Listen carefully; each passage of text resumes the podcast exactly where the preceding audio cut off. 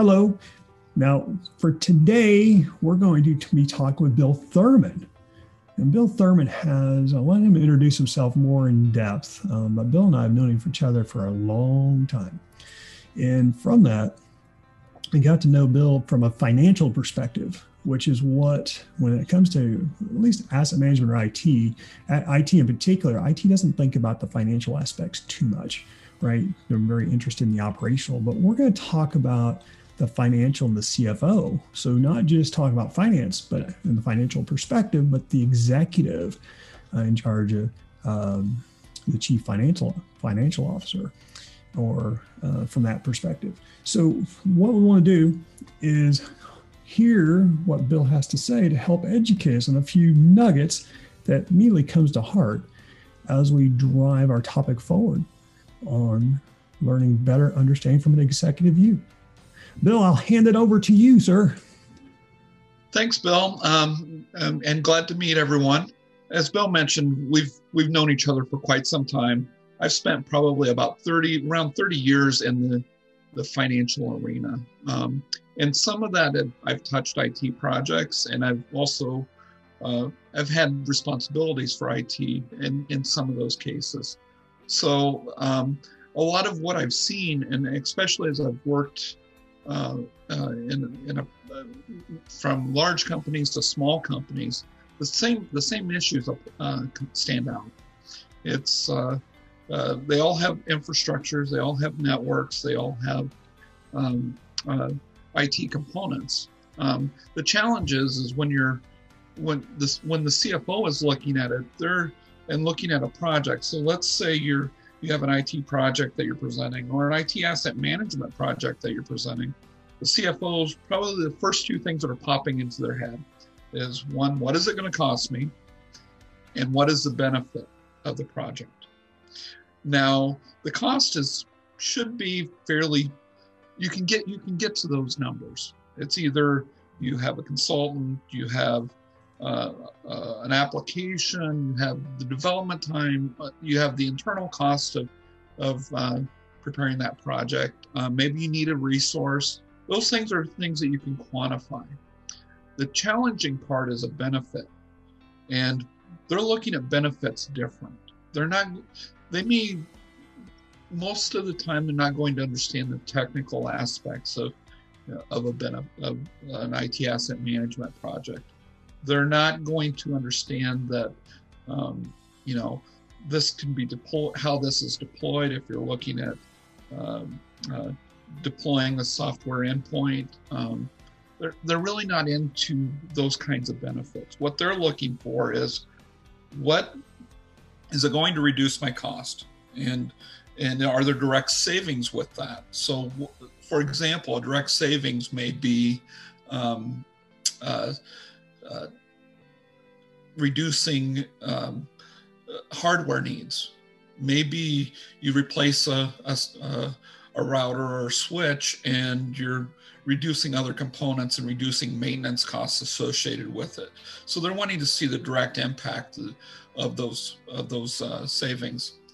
Also, they may want to see how is this going to impact other spends, such as software licensing. Can we, if we know what we're, our hardware is and where our hardware is at, and what our uh, and how many components that we have out there, now we can look at okay, what kind of uh, software licensing needs do we have? So they're going to be looking at those direct um, direct components. And um, then um, kind of moving on into some other types of costs, they're going to be, lo- or savings. Uh, there's things such as indirect, or maybe it's risk, risk management or risk avoidance, uh, or um, risk mitigation. So you can get into things like under you know kind of relating back to the software asset management side of it if you know where your software is deployed and what you've purchased then you can um, uh, more effectively track software and you you avoid situations where you've maybe uh, uh, over deployed a software license. And then there's a cost associated with that. So when you start to quantify those things it, you can start to build uh, build those those components together. And uh, those become important as you're trying to justify why you're doing this project. Um, other things that pop up uh, you know we're in a remote world now. And can we um, um, security becomes an issue. How do we manage security? If you're looking at uh, managing devices and the security associated with managing those, those aspects. Um, those you can quantify those risks, and as you start to quantify them, then you become to, to you, you can start to assemble what I what's common what you've probably heard of is a cost benefit analysis or uh, a return on investment, and those are the the numerical tools that they're looking for is if you put that together along with why this project's important then you can um, then they the questions that they ask one you've already you've already prepared for them and two they're um, they should be uh, uh, one they'll they will likely be impressed with what you've done. Because now as they start to manage that with other projects and looking at the whole projects that are across the organization then you've got a, a much larger picture. And you've made a compelling case to as to why that project's important. And so, so Bill, a question I have as you talk about risks, what kind of risks are you talking about when it comes to organization? Because when you think about asset management, our risk is identifying, okay, what is that PC and possibly some of the exposure out there. But I think you're talking about a little bit more uh, financial driven focus for the CFO, right? Right. And and some of these risks are the same, right? So you have the same risks that you're talking about, but it's quantifying that risk. So let's say you have um, uh, you've overused your software licenses. Okay. Now you can quantify one, you've identified that risk at, through your your your software asset management processes. Now you can put a number to it and say we're over we've overused this software by 10 copies now you have a number that you can you can quantify that risk and so that's what i'm uh, one of the ways that i'm looking at it from uh, a risk management. You, you, know other things that can happen is um, you know there's there's um, vulnerabilities out there um, intrusion detection and things like that. When you're looking at those kinds of projects and especially in a remote uh, remote world you have um, opportunities to uh, you can quantify those risks as well. Um, a lot of it is taking what's hard to quantify. And may not seem um, uh, logical in a way but also but assessing it and and putting some assumptions together with it to to say here's here's the potential impact of it. Interesting, interesting. And, and wh- how would you know what risks to look for to talk to your CFO? Well, uh, oftentimes it's it's uh, there's a reason that um, as an IT asset manager or an IT uh, CEO, for that matter, you're bringing this project because you've identified something. There's there's a there's a compelling reason that you're doing this project. And it's more of working with those financial folks to help put that uh, piece together to, to quantify that risk. And then it becomes, you get kind of a holistic approach of this project and you're looking at it from uh, multiple different facets. But oftentimes when you're, when you're looking at a project, there's a, there's a need and, and you've, you've discovered this need and now it's how do you, um, for lack of a better term, sell that need to uh, to your financial folks. Well, I see. Okay, nice. So you actually become the sales guy. To some extent, yes. um, and you, you know you're selling to different groups right so and every organization structured a little bit differently some have um, may have very strong CFOs, some may not, um, uh, and are very budget conscious. And you have to understand your organization as well. and mm. figure out kind of where the decision making process occurs and how it occurs and that helps you understand how to how to put some of this together as well. Nice. Okay. Well cool. I just want to ask the question. That was awesome. Um, so, so what else comes to mind? Well i, I think the other things that uh, you know that tend to pop into that into this area is um, you know you're kind of, you kind of get stuck on well how do i assemble this? And what kinds of information you know how do i present it? And um, oftentimes i would suggest um, you you know everyone wants to you need to partner with somebody if you're not good at this stuff find someone that you can partner with and um, and uh, help you help you through that that process um, there's there's ways to do this and um, oftentimes it's just it's a matter of you know it, don't overcomplicate it. It, it. oftentimes it's it's keep it simple and keep it straightforward when you start talking in uh, in technical terms you may lose your audience and um, especially if your audience is financial folks that are worried about you know how is this going to impact the the strategic budget of the organization or what is this going to require from a staffing standpoint or um, uh, uh, you know the long-term uh, aspects of this project they're they're going to look at those those uh, pieces and need to understand it so that um, as they assemble that information they're able to you're you're able to um, uh, convince them why this project is important when you say partner with someone, are you talking about inside the organization, or you saying, or possibly externally? It may be you may have someone inside your organization that can do, help you with this.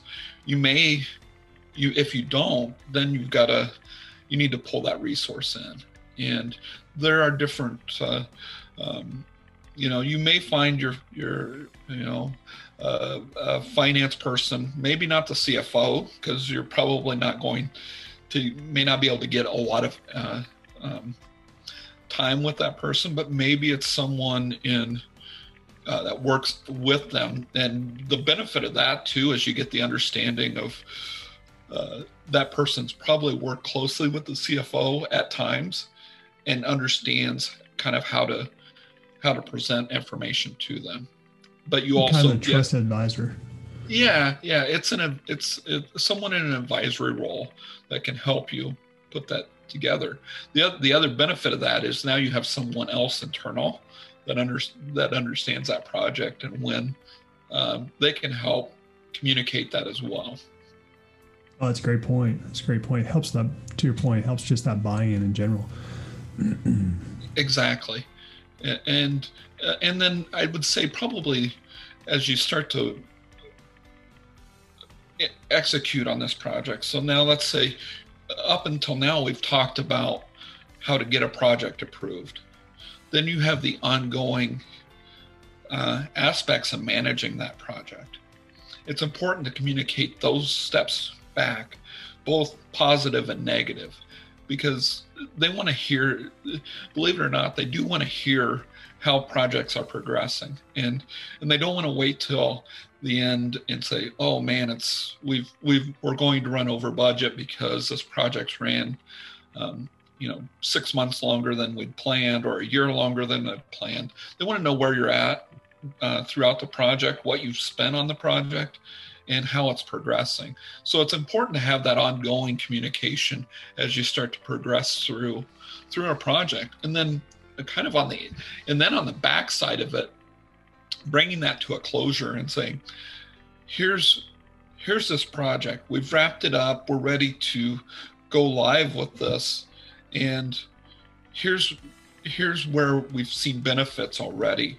And then kind of keep coming back to that project to say, we've as you've measured that out through the uh, a lifespan, you can you can actually document some of the uh, the assumptions and and that gives you a little more credibility on the backside of a project too to say um, you know we we anticipated we would reduce this cost or save um, or avoid uh, avoid these types of costs and now you're actually kind of quantifying it and proving that here's the benefit of why this uh, of why we did this project.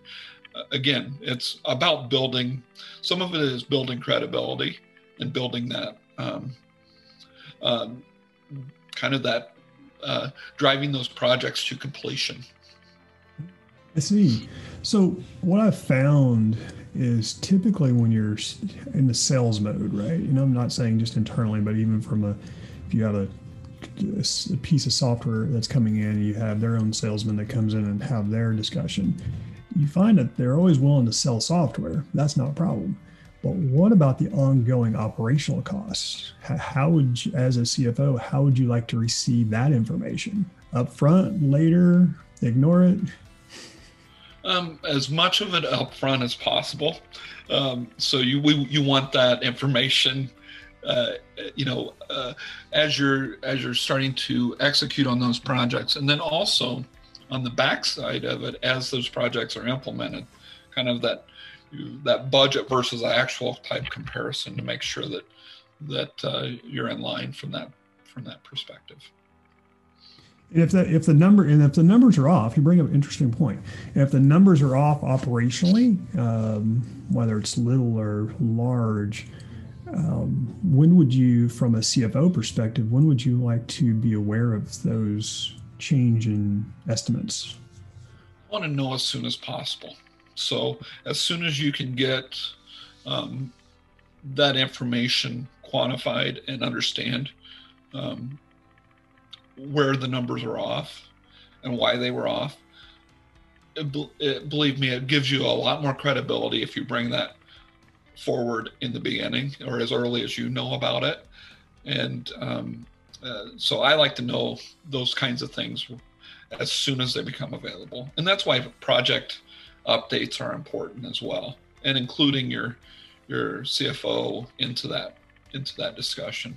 And he may, you know, he or she may depend to say, you know what, I only want to be updated at various points because they're managing. Maybe they're involved in 20 other projects, and and time is a time is of the essence. But let them make that call on how mm. often they want to be updated.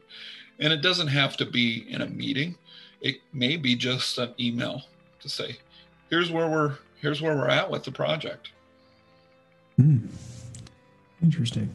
Yeah, because that's one thing I've always found is when it comes to projects, at least when it comes to IT projects, everyone has the mindset that you're going to implement a technology, therefore you have cost savings and they almost want to just forget about that initiative, whether it's asset management, software asset management, or whatever the IT is.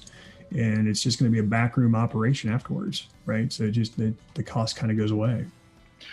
Right. And that's where, um, you know, it's incumbent on your IT asset management um, folks to keep that kind of on the forefront of mm-hmm. if you're doing your due diligence and you're, you know, you're working through and you've you've done all this work to to basically bring this project forward.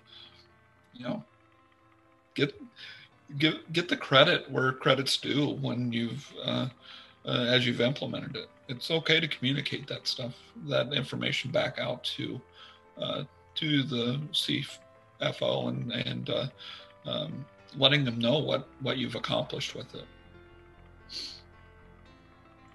So to communicate early and avoid technical speak. Some great. Basically, yes, yeah. Um, you, the last thing you want is the the glazed over effect of I don't know what the heck this person's talking about, and uh, but yet you want to make sure that you're hitting their points. And most of the time, if you've kind of prepared it from an the analytics standpoint, um, uh, you've already um, you can probably you can maybe answer most of the questions that they've already they're going to propose to you. Uh, the other thing is, you know, sometimes, especially in asset management projects, it's hard to get information up front because maybe you don't have anything to rely on. Um, it's okay to use industry specific data to support your case as well. I would just say once you're done, you know, make sure that you you say you, you've identified those those pieces. But um, data uh, data and uh, analytics on that information uh, or data is um, is important, regardless of whether it's internally driven or externally driven. It's just oftentimes it's it's a little better if you have it internally driven. Some great tips. I mean, so we you talked we talked a little bit about avoid technical speak, communicate early, partner with someone, a trusted advisor if you can with the uh, CFO, just to help that someone who's actually probably already gone through an experience, right, of getting a project approved or something uh, special initiative, right? Someone so you're not reinventing the wheel because there's no need for that. And also to quantify and make sure you know what you need to quantify and get those tips and tricks from the trusted advisor. Um, no, that's some great points. So as we wrap this up, do you have any other points that you want to talk to our listeners about? Um, you know, just leverage leverage the resources that are available to you. Um, you know, uh, you don't have to you're, you're not in a vacuum on this. So just make sure that whether it's uh, the financial resources that you need or the technical resources that you need, make sure that you're involving and and leveraging those those resources because uh, they're there to help you. And if you don't have them internally, certainly look to how do I gather that information externally, and and and pull pull in the pieces that you need. Uh, it's all about, um, you know, you're doing this for the benefit of your organization, and you want to make sure that uh, that uh, you you get the information in brought in that you need, as well as communicating it out to the to the interested parties within your organization. Wow, uh, some great final final nuggets. This is this is gold. So I really do appreciate your time on this, Bill. It's been a blast talking about it and looking at it from the CFO perspective. We don't get that op- opportunity very often to talk to some, talk to the real person who's on the front line to uh, hear their thoughts and how we can better align ourselves with them. So thank you very much. That's been awesome. Thank you, Bill, and uh, uh, and, and, look forward to uh, uh, working with folks as well on this as, as we go on. That's great.